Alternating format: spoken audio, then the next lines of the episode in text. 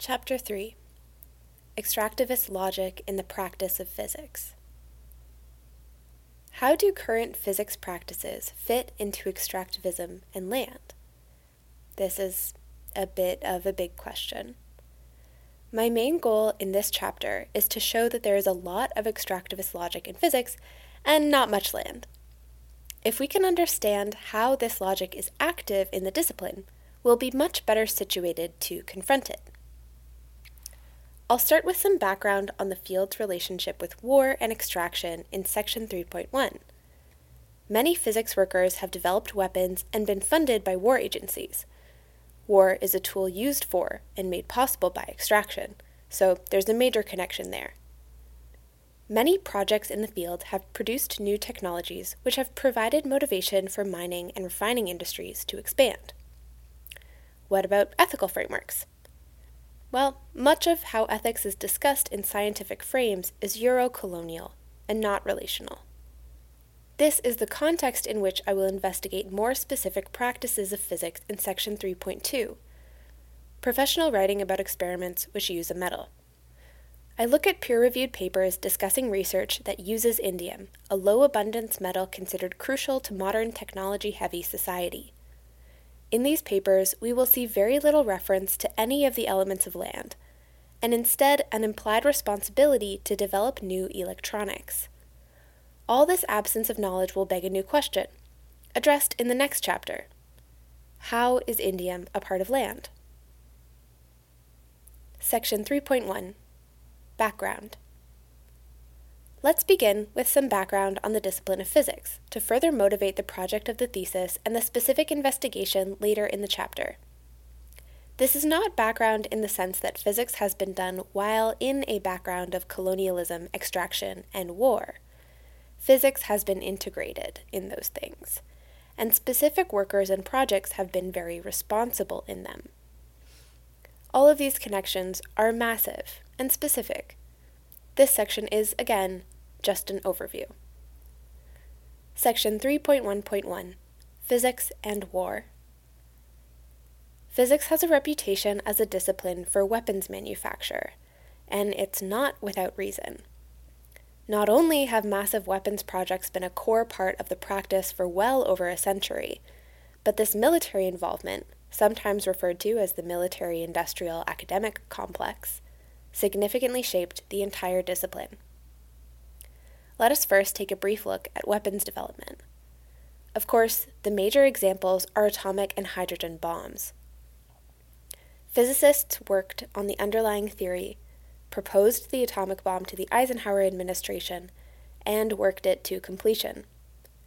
During World War II, physicists also developed several kinds of radar, a project with a similar expense and possibly more effect on the war effort than the bomb. See, for more information, Van Kuren from 1997 and Sarkar et al. from 2016. Physicists were employed in the Strategic Defense Initiative, also known as Star Wars, in 1980s America. See Rice 1991 and Moscow 1987. The plan for this initiative was to build a space based laser anti missile defense system. It never got off the ground. Fluid dynamics and aerospace research has been immensely useful for ballistics, planes, and ships. See, for example, Bengtson et al. from 2019 or Eckert from 2007. GPS and associated gravity mapping technology was crucial to be able to aim intercontinental ballistic missiles. Quantum information research is wielded for intelligence services, i.e., the computer based war organizations. See Raymer and Monroe from 2019. There are even projects like Quantum Radar, continuing the World War II tradition of improving sensing for war. Individual physicists have, of course, resisted the overall trend of militarization. Joseph Rotblat refused work at Los Alamos during World War II eventually writing a Hippocratic Oath for scientists. Charles Schwartz asked the American Physical Society to take a vocal stand against the Vietnam War, and was reprimanded by UC Berkeley for requiring his students to take a Hippocratic Oath, much like the one that Rotblat wrote. Schwartz and others founded Science for the People in the post war era, an organization that protested and wrote against imperialism in science, which you can read more about in Kelly Moore's Disrupting Science. Unfortunately, organized resistance from physicists appears to not have made it into the fabric of any major physics institution. The way the military shaped physics ended up being enormous. Prior to World War II, there were zero federal dollars allocated for physics research in America.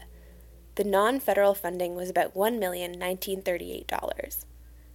According to Paul Forman, post World War II, the federal funding skyrocketed to $40 million, about $20,1938. This money was awarded by the Department of Defense and the Atomic Energy Commission, which was the organization created from the Manhattan Project. Given the success of solid state physics in radar and nuclear physics in the bomb, these fields received an enormous amount of this funding the number of solid state PhDs increased fivefold during the 50s, compared with a twofold increase in all physics PhDs. In the 60s, solid state became the largest subfield recognized by the American Physical Society and has held that title ever since. See Martin, 2019. The size, funding, and power of physics, and some fields of physics more than others, is primarily due to its utility in war.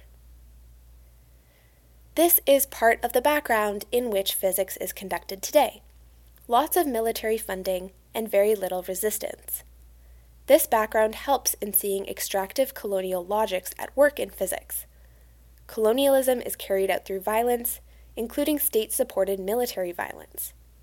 On a structural level, physics workers have participated in significant ways, especially in the expansion of Euro-colonial military might in the 20th and 21st centuries.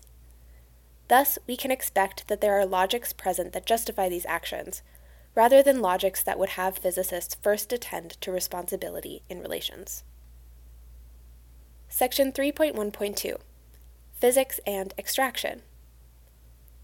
Though not quite as illustrious and direct as its relationship with war, institutional physics has also had a long history with extraction. War is a tool wielded for extraction and extraction is performed to support war. So, every time physics has supported war, which is, as just noted, many times, it has also supported large scale extraction. Physics workers have created many new technologies, sometimes depending on new extractive projects. Plenty of direct field specific examples exist as well. Some work in geophysics, from Parasnis 1973, for instance, directly supports extraction. Astronomy has been employed in the violent extraction of human lives for navigation in the transatlantic slave trade. See McClellan, 2010. I said in section 2.1 that the wealth of settler Canada comes from colonial extraction. This is true also for the wealth that is the ability and societal intent to practice physics on a large scale. It takes substantial resources to launch a spacecraft or accelerate protons to 99.9999% the speed of light. And it takes land to build a permanent observatory, stolen in California or in Hawaii. See Minsky 2020 or Mile 2015. The work of physicists has often been directly involved in the creation of new material technologies like the just mentioned atom bomb or GPS or integrated circuits. These technologies require extracted materials. Nuclear weapons and energy increase demand for uranium dramatically, with previous mining efforts for vanadium in the Midwest often discarding uranium as waste, according to Voyles in a 2015 book. Mining, processing, and discarding radioactive materials is replete with environmental and social harm. Every other technology physicists have had a hand in has a similar story. I will continue to pick up on this thread throughout the thesis. Technology development links physics work to extraction in a major way. Section 3.1.3 Physics and Ethics. This thesis is, in part, an ethical problematization of the practice of physics. So, we should probably have a little background on what ethics have already been done in the field. There is a wide range of approaches, and my review here is not comprehensive. Overall, little attention is paid to ethical questions in physics. When it is, the questions are usually about weapons development, and they are usually asked using Euro-colonial ethical frameworks. Here is an overview of those systems with arguments as to why they are insufficient. Often, this Euro-colonial approach is highly individualistic. Sandra Greer, in The Scientist and Society, for instance, suggests that scientists develop their own value system in which to practice science and stick to that. She suggests that each scientist begin with valuing human life and scientific truth, and add or modify values according to what they are comfortable with as an individual. This approach is rooted in the deontological framework, where each individual does their best to follow a set of rules. What this framing misses is a foregrounding of responsibility to the relationships that people have as scientists and parts of land. Many ethical texts focus disproportionately on research misconduct, spending a small fraction of pages late in the book attending to science and society. John D'Angelo spends a majority of his 2019 book Ethics in Science discussing fabrication of data, issues with citation, and misconduct in peer review opening with a section titled Crimes Against Science about misrepresenting data. The assumption in this presentation is that the pursuit of science as it currently exists is overall good and justified, that its relationship with society does not need to be deeply investigated and queried. Greer proposes justice as a primary value of scientific ethics and defines it as, quote, respect for the lives of other people in science, and respect for the truth about their contributions. Even justice, for these scientists, is limited to those people who are somehow directly involved with the process of science, rather than justice for scientists as a corollary of valuing justice for all. Though valuing human life is a primary concern in the dominant narrative of scientific ethics, human life and society tends not to not be conceptualized as part of an ecosystem. Scientists are implored to be responsible to the people who are their research subjects, but not to consider that perhaps their duty to the health of land is their first duty. D'Angelo spends one page discussing issues of quote, science and the environment, end quote, and focuses primarily on the necessity of being honest in that research. With respect to the limited resources of the planet, he offers that scientists must consume resources, quote, responsibly but not in a way that takes the resources away from others. We should and do our part to find alternative sources of raw materials and energy. End quote. It is not clear what alternative sources exist that do not take resources away from anyone else. In her book, Ethics in Engineering Practice and Research, Caroline Whitbeck approaches the environment in a more fulsome way. She explicitly states that the environment is not merely a background, but is an integrated system. This view is attributed primarily to Rachel Carson's influential 1962 book, Silent Spring, with a vague mention that it may overlap with non Western perspectives that existed well before the 1960s. The problems she presents are those which canonically fall into environmental engineering problems, like oil spills and chemical dumping. The ethical framework presented is rich and useful, yet still misses the dependence of engineering on systems external to it, the extraction which underlies science and engineering both. Though it has been meagerly taken up in physics, much work has been done on indigenous and decolonial approaches to ethics in science. As discussed in Chapter 2, these ethical systems generally take relationships to be fundamental, rather than individually decided sets of values. They also incorporate existing systems of power and the need to respond to them. Linda Tuhiwai Smith, for instance, presents an Indigenous research agenda in her 1999 social sciences book, Decolonizing Methodologies, that would seek to orient science as one of many tools that can be used for Indigenous peoples' survival, recovery, development, and self determination. In order to do science in this context, a strong ethical framework must be used that is based in respect of people and planet. Many scientists themselves have worked to resist colonialism by ethically reframing their work. On the biologist hosted blog Decolonize All the Science, Shae Akil McLean and co authors explicitly recognize the colonial history of science and the need to shift research agendas, quote, to meeting the needs of colonized people and their larger struggles for self determination, end quote. Not only this, but they position ethics as fundamentally about care through meeting others and our own, quote, basic needs and legitimate expectations, end quote, aligning with a broader trend in STS and decolonial thought. The vast majority of these works apply to the social and biological sciences. Very valuable work has been done in astronomy by many resisting the 30 meter telescope, which I'll call the TMT.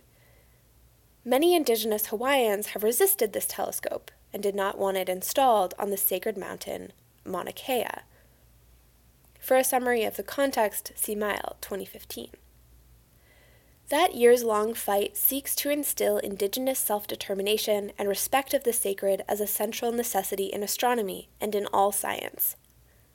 Interestingly, the stance of anti TMT organizers was very explicitly pro telescope. The place and its blatant colonialism was the only thing at issue. Yet the telescope is planned to be built with a 30 meter wide mirror in an 18 story dome as Haraway asked in her essay Situated Knowledges, quote, With whose blood were my eyes crafted? End quote. Where does the glass for the mirror come from? Whose land does that dome come from? When do they get a say? I am writing an ethical problematization of the practice of physics at its root by contemplating science's dependency on extraction which further depends on capitalism and colonialism.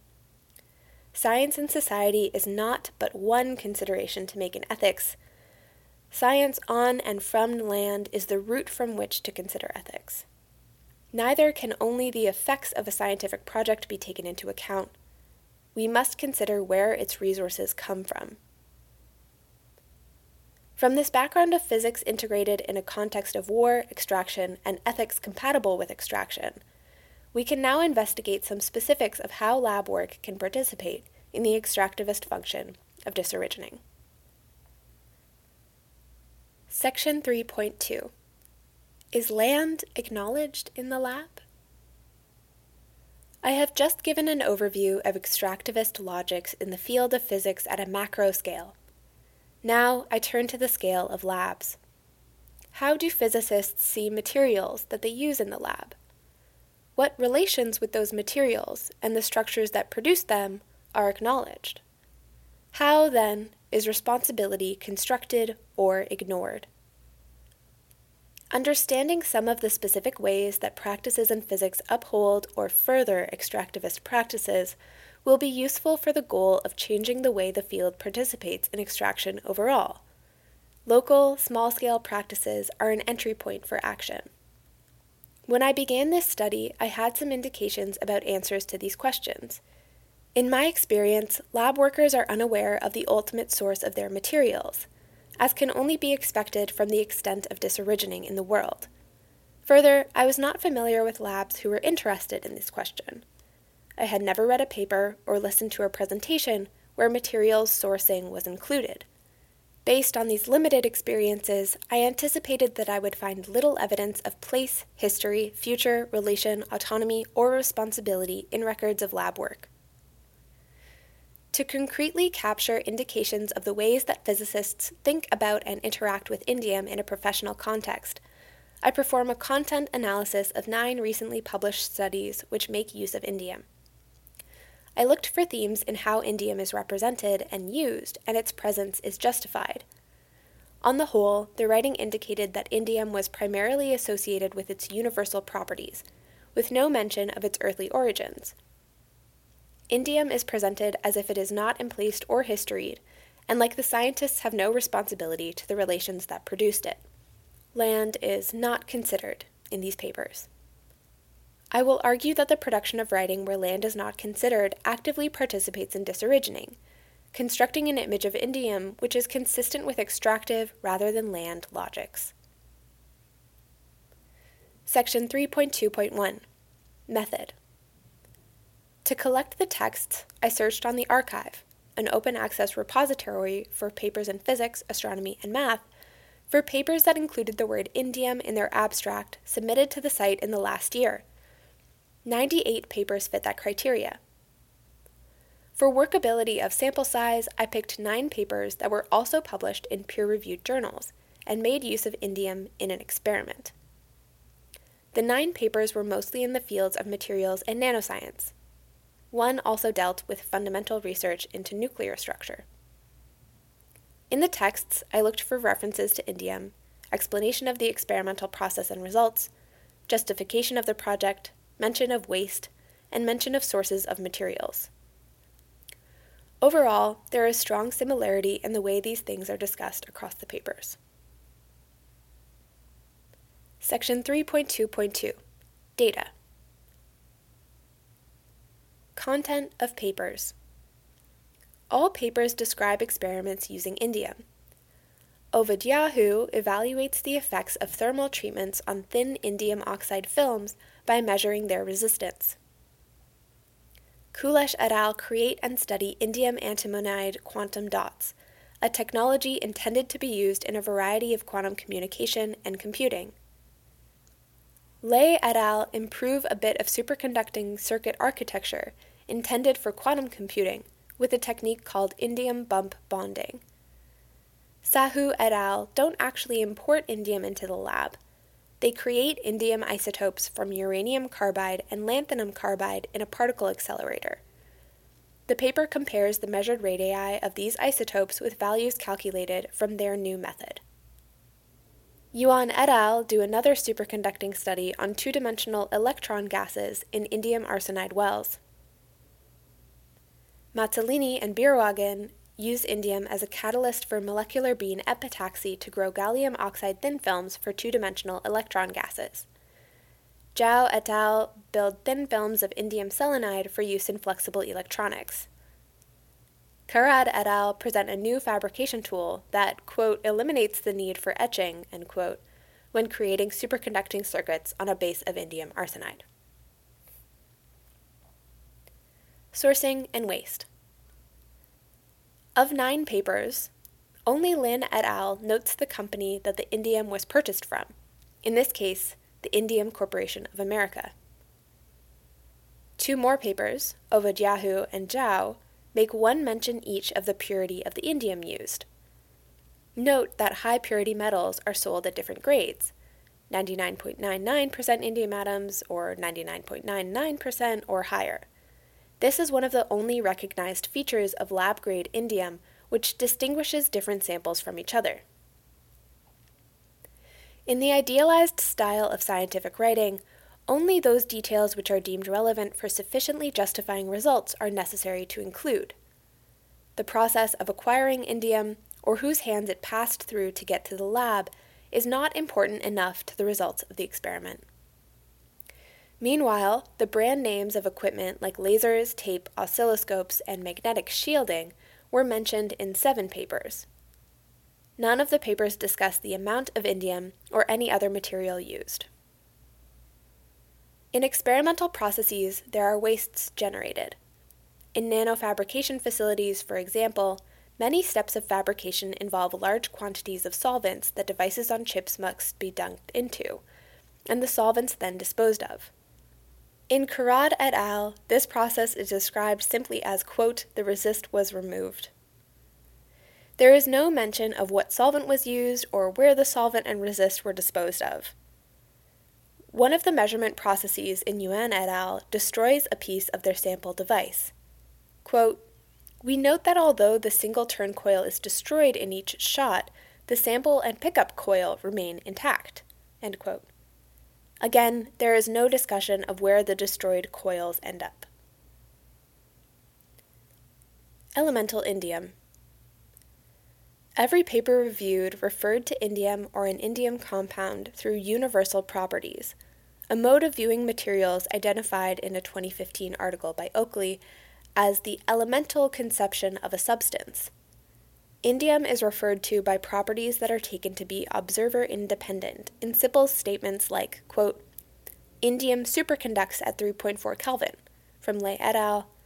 Quote, Indium antimonide is a promising material with a high carrier mobility, large G factor, and strong spin orbit interaction in Kulesh et al. Or even just by referring to, quote, the indium in brackets IN atom in brackets Z equals 49 as Sahu et al. do. Z is the number of protons in an atom. Though the number of protons in an indium atom is truly universal, as it is the defining feature of an indium atom, these other properties are only almost universal. No block of indium is made entirely of indium atoms. This doesn't make significant effects on the properties that material scientists refer to as universal, just tiny ones. It just means that all blocks of reasonably high purity indium are very similar, but not identical, as the language used in these papers superficially suggests. Oakley emphasizes that distilling a substance to its comparative properties, for instance, Kulesh et et al. referring to the high carrier mobility, high in comparison to other materials, is a widespread practice. Quote, this perspective is underpinned by the cultural dominance of the scientific definition of reality, in particular, the discipline of chemistry as a way of knowing matter. Technical goodness. Every experiment is presented with some kind of justification. Eight of nine papers justify their experimental work through its potential utility for technological applications. Six are specific in which technologies they are doing research for. In one case, the technology is introduced without an explicit value judgment, like in this introduction from Yuan et al. of the application of an indium compound. Quote, Josephson junctions made out of aluminum indium arsenide have been used for tunable superconducting qubits. End quote. The other mentions of technology, however, included descriptor words like important, promising, and crucial. Khurrad et al., for instance, describes their desired material property of, quote, uniform, defect free crystal interfaces, end quote, as, quote, crucial ingredients for realizing high performance nanoscale devices. Lay et al. begin their paper by saying that the circuit element they are trying to develop is, quote, important in building quantum computers. Implicit in all of these justifications is the judgment of the particular technology as a good and worthwhile use of material, economic, and human resources. Who would care about Khurrad's quote, crucial ingredients for nanoscale devices, quote, unless the nanoscale devices were also crucial? What they are crucial for is not written in these papers. The utility and desirability of the technologies is implicit. Three of the papers explicitly argue for the goodness of indium in their technologies. Not only did they study the utility of indium in a particular device, but they recommend their methods. This utility is justified almost exclusively through technical properties of the indium compound or technique, with one mention of low cost in Lin et al. For instance, Zhao et al. describes indium selenide as having, quote, record high charge carrier mobility and photoresponsivity, which can be very attractive for different applications, end quote. The results of the study conducted by Kulesh et al. are purely about technological suitability. Quote, Indium antimonide quantum wells are an excellent platform to study quantum confined systems, and particularly relevant in future applications in topological superconductivity. End quote the amount and cost of indium and other materials, or the processes and people who manipulate them in these studies are not discussed. Experimental process. The process of building and testing devices is described to varying degrees in these papers. Some papers, like Khurrad et al., provide detailed descriptions of each major step in the process, including details of the thickness of deposited layers, brand names of tools, and concentrations of solutions. Kulesh et al. also provides substantial detail, but uses language that requires significant familiarity with fabrication processes and their devices to readily make sense of. The people who perform the experiments are, by and large, not identified or acknowledged. As is typical of science writing, the experiments are described in a passive voice, grammatically erasing the presence of the workers. As mentioned above, wastes produced during the experimental process are barely acknowledged as waste. In a similar vein, the dangers of the processes are ignored. Kurad et al. describe a step early in their fabrication process as such quote, Etching the silicon oxide using buffered hydrofluoric acid, 6% in H2O at room temperature, leaves strips of oxide. End quote. Hydrofluoric acid is an incredibly corrosive substance that requires hefty PPE for proper handling. Experimentalists reading this paper know that, of course.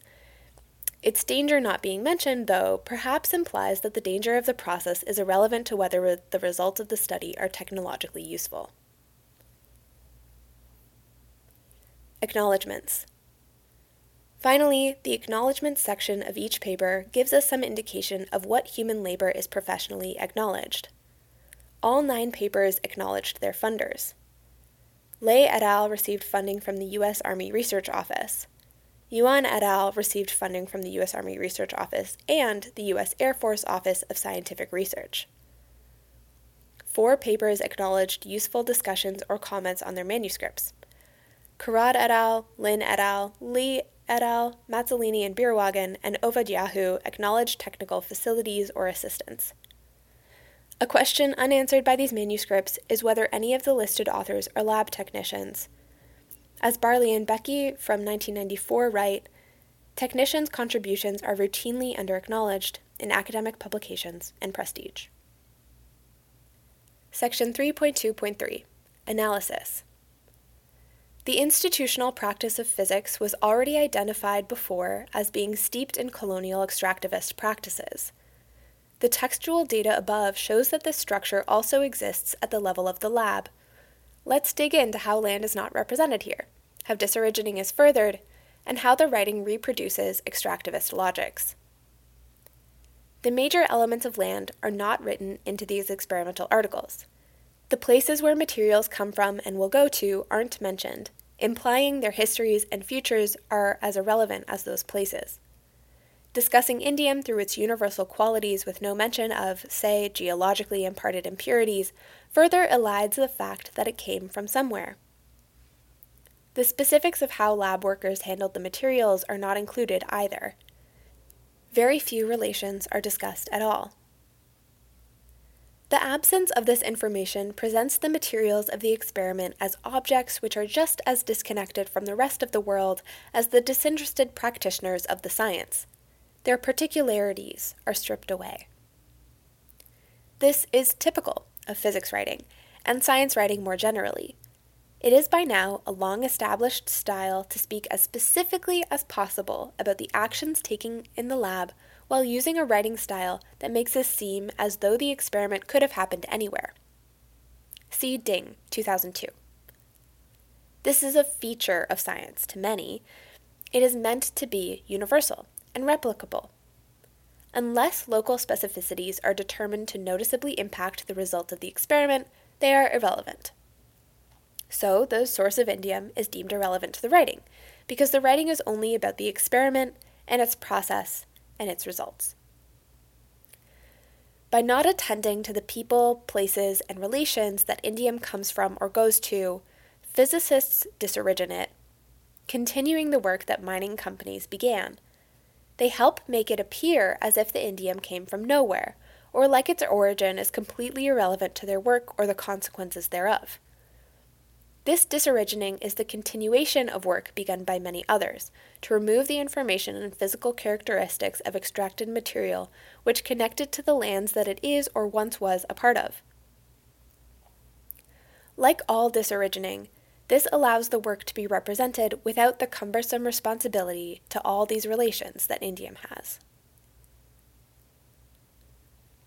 In place of information about indium's origin or future, readers are offered information about how the technology the researchers are seeking to build is good. The writers of these papers load indium up with value. It is good because of its utility for these technologies, which are also good. It is good also because it has no correlation with significant wastes or dangers. There are no noticeable labor issues in its production or manipulation. The attempt to dissociate from specifics of place is enmeshed with an absence of responsibility, couched in techno positive scientific and political commitments.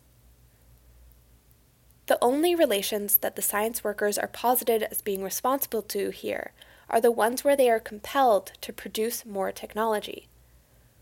They work to make sure that the indium in their lab works well with their fabrication tools. They shape the way that indium atoms bond other elements of nanocircuitry. They are creating and actively advocating for widespread use of indium based technology, inserting it further into our technologically mediated relations. This analysis attends to a particular representation of scientific practice. These articles are professional communication intended for other professional scientific audiences. The analysis thus does not attend to the specifics of each worker who interacts with each bit of indium. They may think differently about this metal versus that one. Some workers worry about working with hydrofluoric acid in the lab.